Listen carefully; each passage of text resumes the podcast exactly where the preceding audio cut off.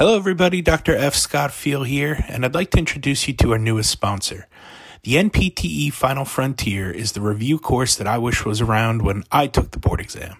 For those of you who know my story, it took me a handful of times to pass that exam, and quite frankly, I really wish I had an, uh, an exam review course around, uh, just like the NPTE Final Frontier. Uh, check out their website, npteff.com, and use the code HET at checkout for 10% off to all of our listeners and fans. Hello, everybody, and welcome to another episode of the Healthcare Education Transformation Podcast. I'm your host, Dr. F. Scott Feil, and I have the esteemed pleasure tonight of announcing several of our new co hosts. Uh, these people will be coming on the show and they will be interviewing people about the latest and greatest in teaching and learning, uh, trying to help all people in healthcare academia uh, find the best practices for how we can teach and learn uh, so that we can better serve our patients down the line. We'll start it off with, uh, with one simple question here. And, and Dr. Dawn Brown, I'm going to start with you. Tell us a little bit about your educational journey and how it led you to where you are today. Okay, thank you for for having us on. I'm excited to be a part of this team. So my educational journey began 20 plus years ago back at Northwestern, bachelor's in psychology, my master's at Northwestern in physical therapy, practiced for a while, decided that I wanted to go more into academic teaching, but did not have the clinical doctorate nor the academic doctorate. So maybe 15 years into my career, I decided to get my clinical doctorate so I can enter academia. But then, of course, as we know, to have a little bit of staying power, I had to get another degree. So my academic doctorate. So I'm currently in the EDD program at Northern Illinois University in the higher education administration program uh, with a focus on leadership. And so being a clinician and transitioning into academia seemed like a natural process because physical therapists are by nature teachers. We're teaching our patients. We have students. So we're teaching our students, whether we're a CI, a clinical instructor, or a site coordinator of clinical education. So for me, the natural journey was to go formally into a physical therapy program and teach our next generation of physical therapists from that realm. Yeah, I love that. I, I don't understand why the clinical DPT isn't enough to uh, to teach at the DPT level, but the you know CAPTE is what it is, and so I, I kind of did the same thing. I was like, well, I don't want to teach now, but maybe I'll teach eventually, maybe around retirement time. So I'll, I'll get an EDD, and it'll be nice to fall back on, right? Mm-hmm. Uh, well, then COVID hit and things kind of changed, took a left turn, and now here I am teaching again, right? Well, Dawn, tell me a little bit about your areas of expertise, your your areas of interest. What what do you specialize in? What do you love learning about? What do you what do you like? Uh, uh, you know, interviewing people on and kind of talking about and chatting about. Um, what what can we expect from you coming down the pipeline here over the next couple months?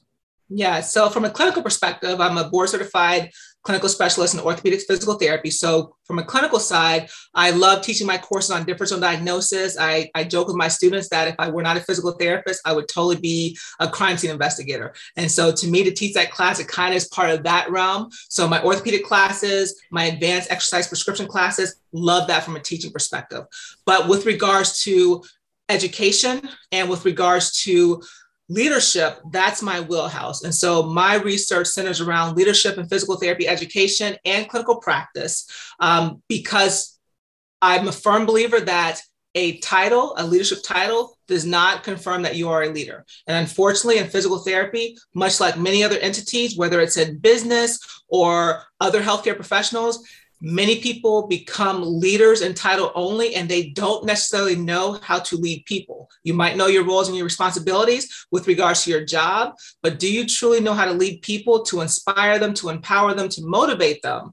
And when I think about it from the physical therapy realm, our job or one of our main jobs as physical therapy educators is to lead our students and inspire and empower the next generation of physical therapists and so when and so my my research in that regard is fundamental. Always through an element of dei because in order to make change with our profession whether it's change at the educational level or change at the clinical level excuse me we need to make sure that we have a diversity of leadership um, to be more representative of the patients who are impacted by what we do in society Yeah, I mean, never has it been more timely to to you know use diversity and inclusion, especially after the APTA uh, you know decided that that was going to be one of their pillars. I think uh, you know I don't understand quite why inclusion wasn't just an automatic thing, but here we are, you know. So, uh, you know, I'm, I'm, super excited to hear about a lot, a lot of the uh, interviews and stuff you've got coming down the line. But uh, we'll, we'll finish up with this then. We ask every every uh, guest on the episode uh, on our episodes if you could change one aspect of higher education, whether that be DPT or otherwise, what aspect would you change? Why would you change it, and how would you change it? One aspect in higher education and specifically with physical therapy programs, but it's generalizable to all healthcare education, is to make sure that within your curriculum, you have a dedicated course on leadership because again our goal is to educate the next leaders within our healthcare professions and not only have a dedicated course on leadership but make sure that that content is threaded through other courses because leadership doesn't just start within one course. Students need to have the ability to use those skills as a leader within their musculoskeletal courses, within their clinical courses, because that type of skill and that knowledge will only make them a better clinician. Whether they choose to become a leader with, with by association with a certain title, or whether they are a clinician who's a leader in their own right, a title doesn't make you a leader, but those skills that you learn to lead are generalizable to all aspects of your clinical and your physical therapy career, as well as in life in general. And I know that many programs don't necessarily have a dedicated course, much like many physical therapy programs don't have leadership development courses for faculty. That's something that needs to be revisited and make sure that it's integrated and implemented within our programs. Yeah, I love that. I mean, you know, uh, I hear so much that, oh, we can't include that. We don't have time, right? That we have so much we have to get in our curriculum for the NPT. So we just don't have time to include that. I think that's kind of a cop out. I think if you can weave it into your everyday classes and curriculum, like I try to do that with, with business, I try to do that with leadership. Uh, you know, I definitely try to do that with teaching and learning now that I'm learning that I didn't know how to learn. So that's fun, right? Uh, you know, nothing like getting through a couple of graduate programs and into an EDD program, not knowing how to learn right?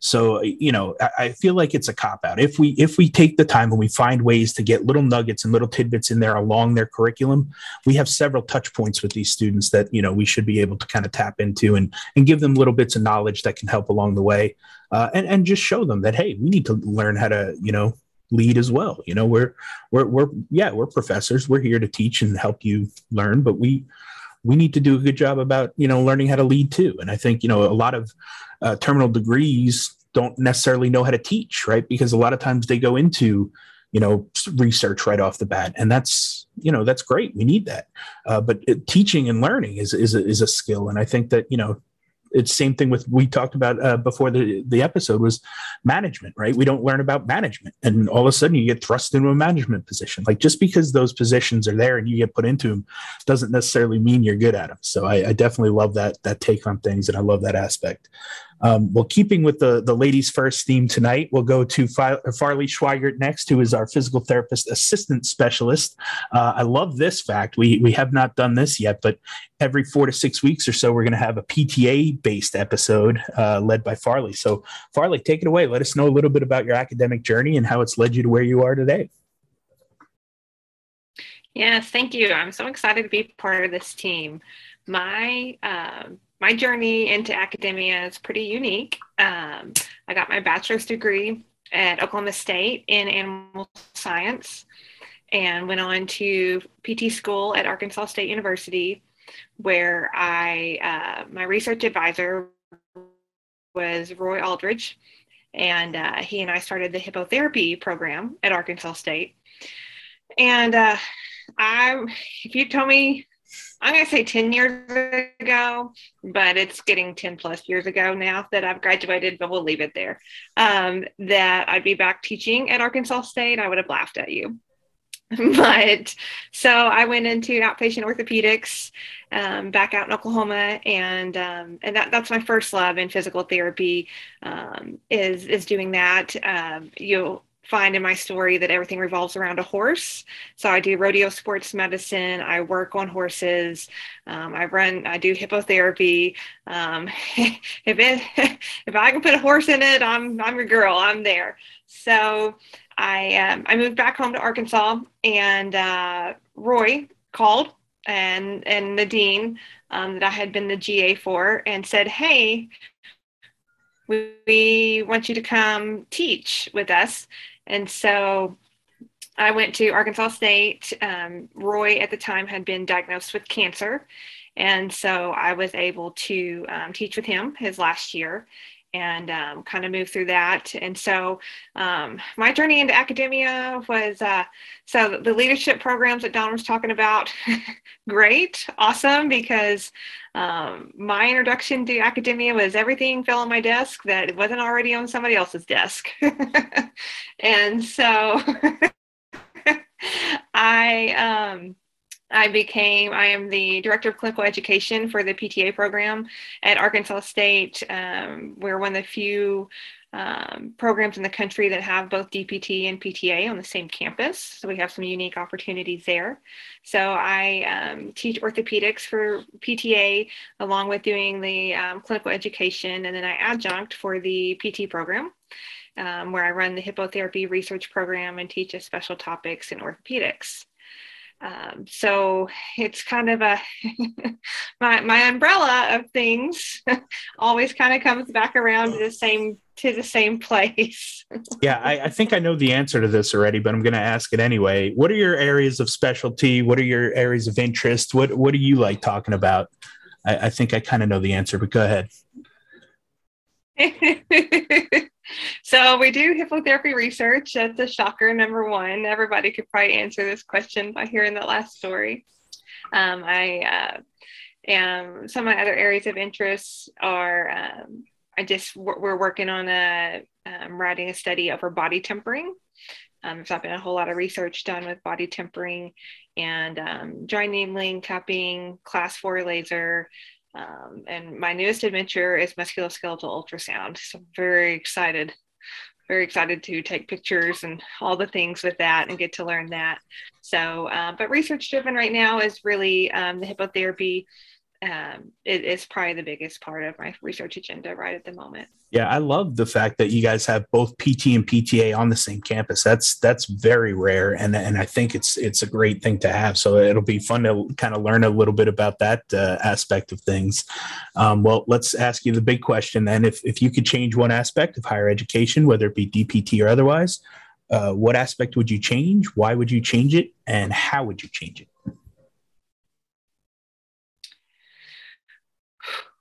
So I was thinking about that, you know, from what we were talking about before we went on air. And I, I think my answer to that would be, and I had a better, I had better words for it here a minute ago, but would be collaboration um, between professionals without the elitism.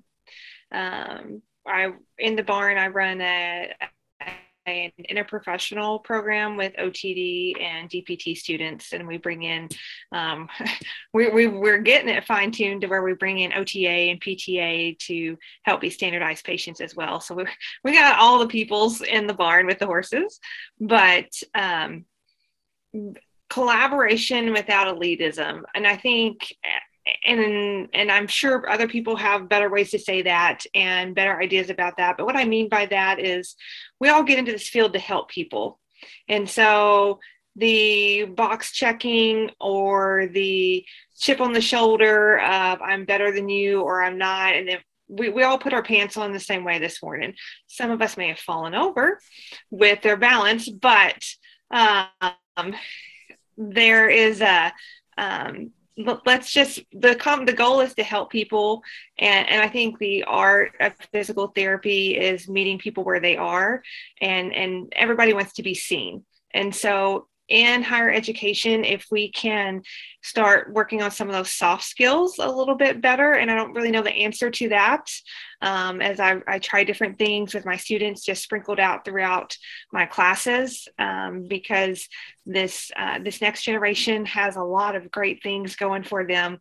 But some of this I, I, I don't I don't know how to capture it as, as well as we need to Yeah, I think, I mean, part of the reason this podcast was started, right, was to break down silos amongst the healthcare professionals so that we could all work together and collaborate and find best practices, especially when it came to education and our programs. And, you know, we know the, the med students are, are in a different track and we know the nursing students are in a different track and we know OT's doing their thing, but like, you know, we could I, I, like to call it intellectual trespassing, right? We can borrow a little from over here and oh, that sounds cool. We should try that. No, I like that. Let's bring that, you know. Oh, that didn't work. Let's stay away from that one, right? Like, you know, that that that was our goal with this when we first started was just to like let's just all talk about you know general education and healthcare and let's see what's working and what's not. Uh, obviously we focus a little more heavily on the the, the physical therapy profession just because that's where all of our co-hosts started and and now all you know where our co-hosts are currently. But you know we're, we're not afraid to to listen into some of the other healthcare professions as well. So i appreciate that take. Um, next up dr lonnie stewart. Lonnie take it away man. Let's uh, hear about your academic journey and where it led you to today Sure thing. I, it's so I'm so grateful to be here with uh, everybody on this podcast as a new co-host, and uh, I I feel like my academic journey. Uh, you have to begin it when I became academically aware. I was a horrible student in high school. I was a horrible student until about junior year in college. I went to Trinity College in Hartford, Connecticut, where I was an art history major, so no sciences.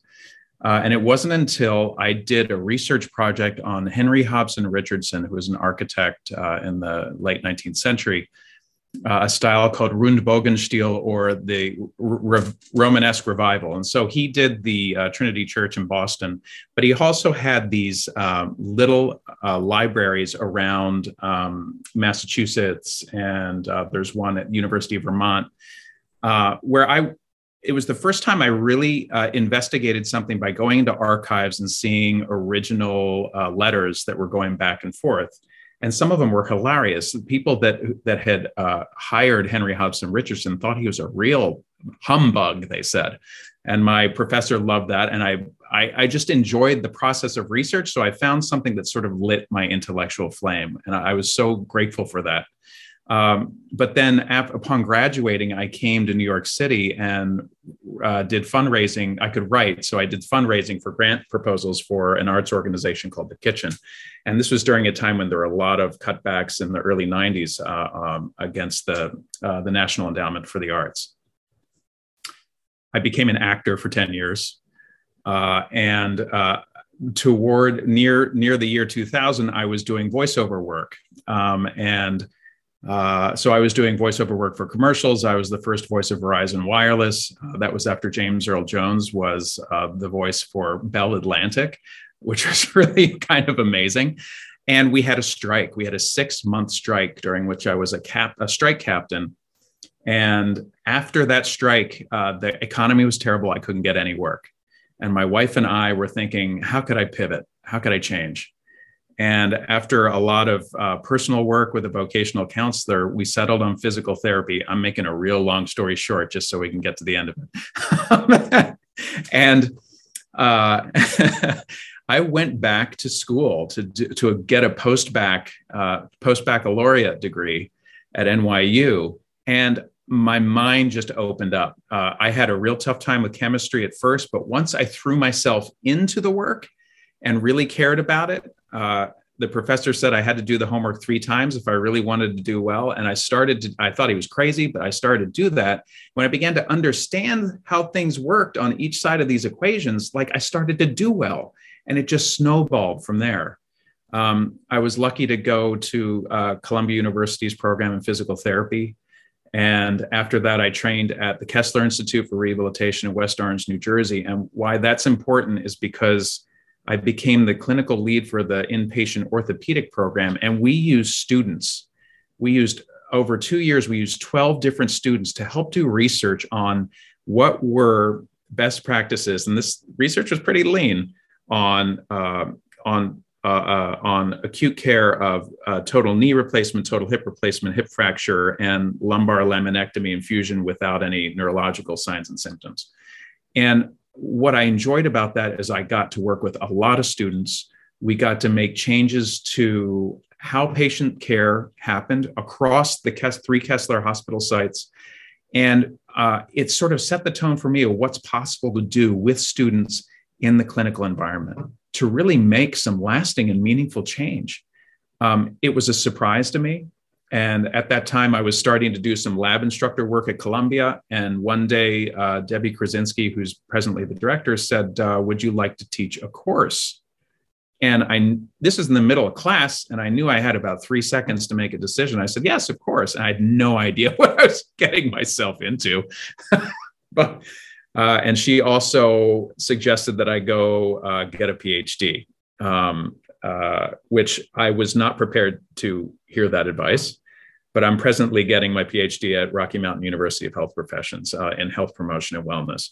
And so now I'm a director of clinical education at, at Columbia University. I'm an assistant professor of rehab and regenerative medicine. Uh, I'm a, a, geriatric certified specialist. That's my jam. And uh, I, clinical education, I have found uh, I've found a real purpose in life. I, I, I enjoy it. I in, also enjoy all the problem solving that's involved with it too which means sometimes I'm on call 24 seven. which is yeah, fine. Well, long story. I might longer. complain, but I like it. I like the problem solving.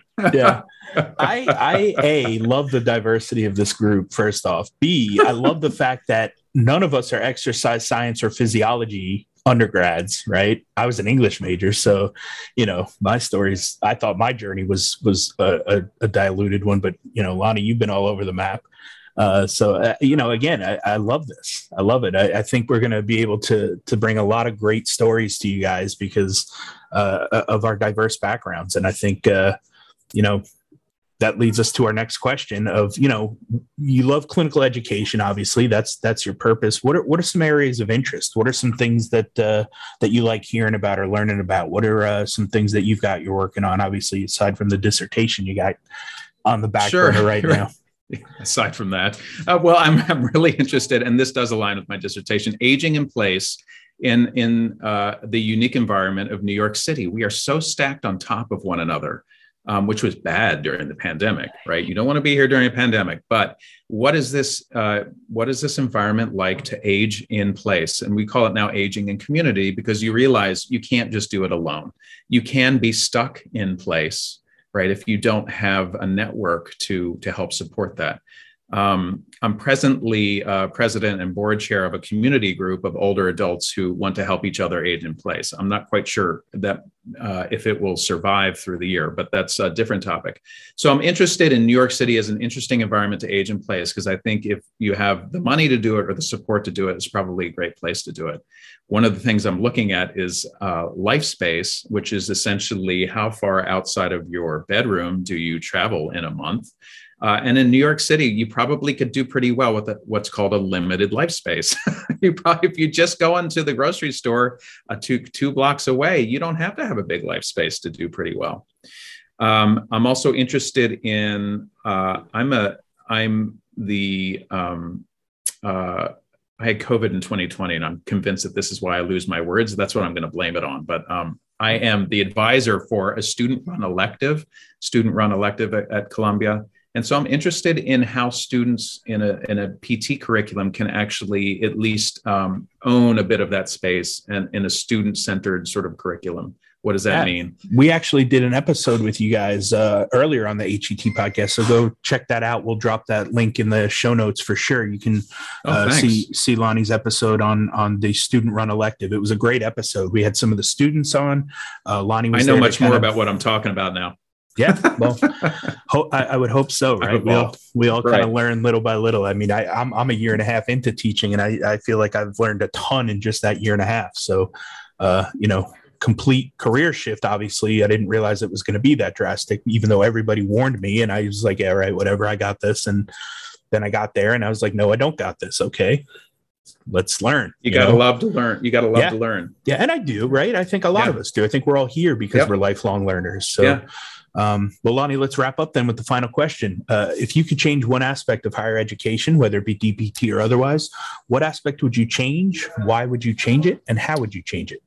Something that's been on my mind recently, I think uh, when I was in social media and looking at chat groups about uh, clinical education, there was a lot of complaining about why am I not being paid for having a student? What what do I get out of it?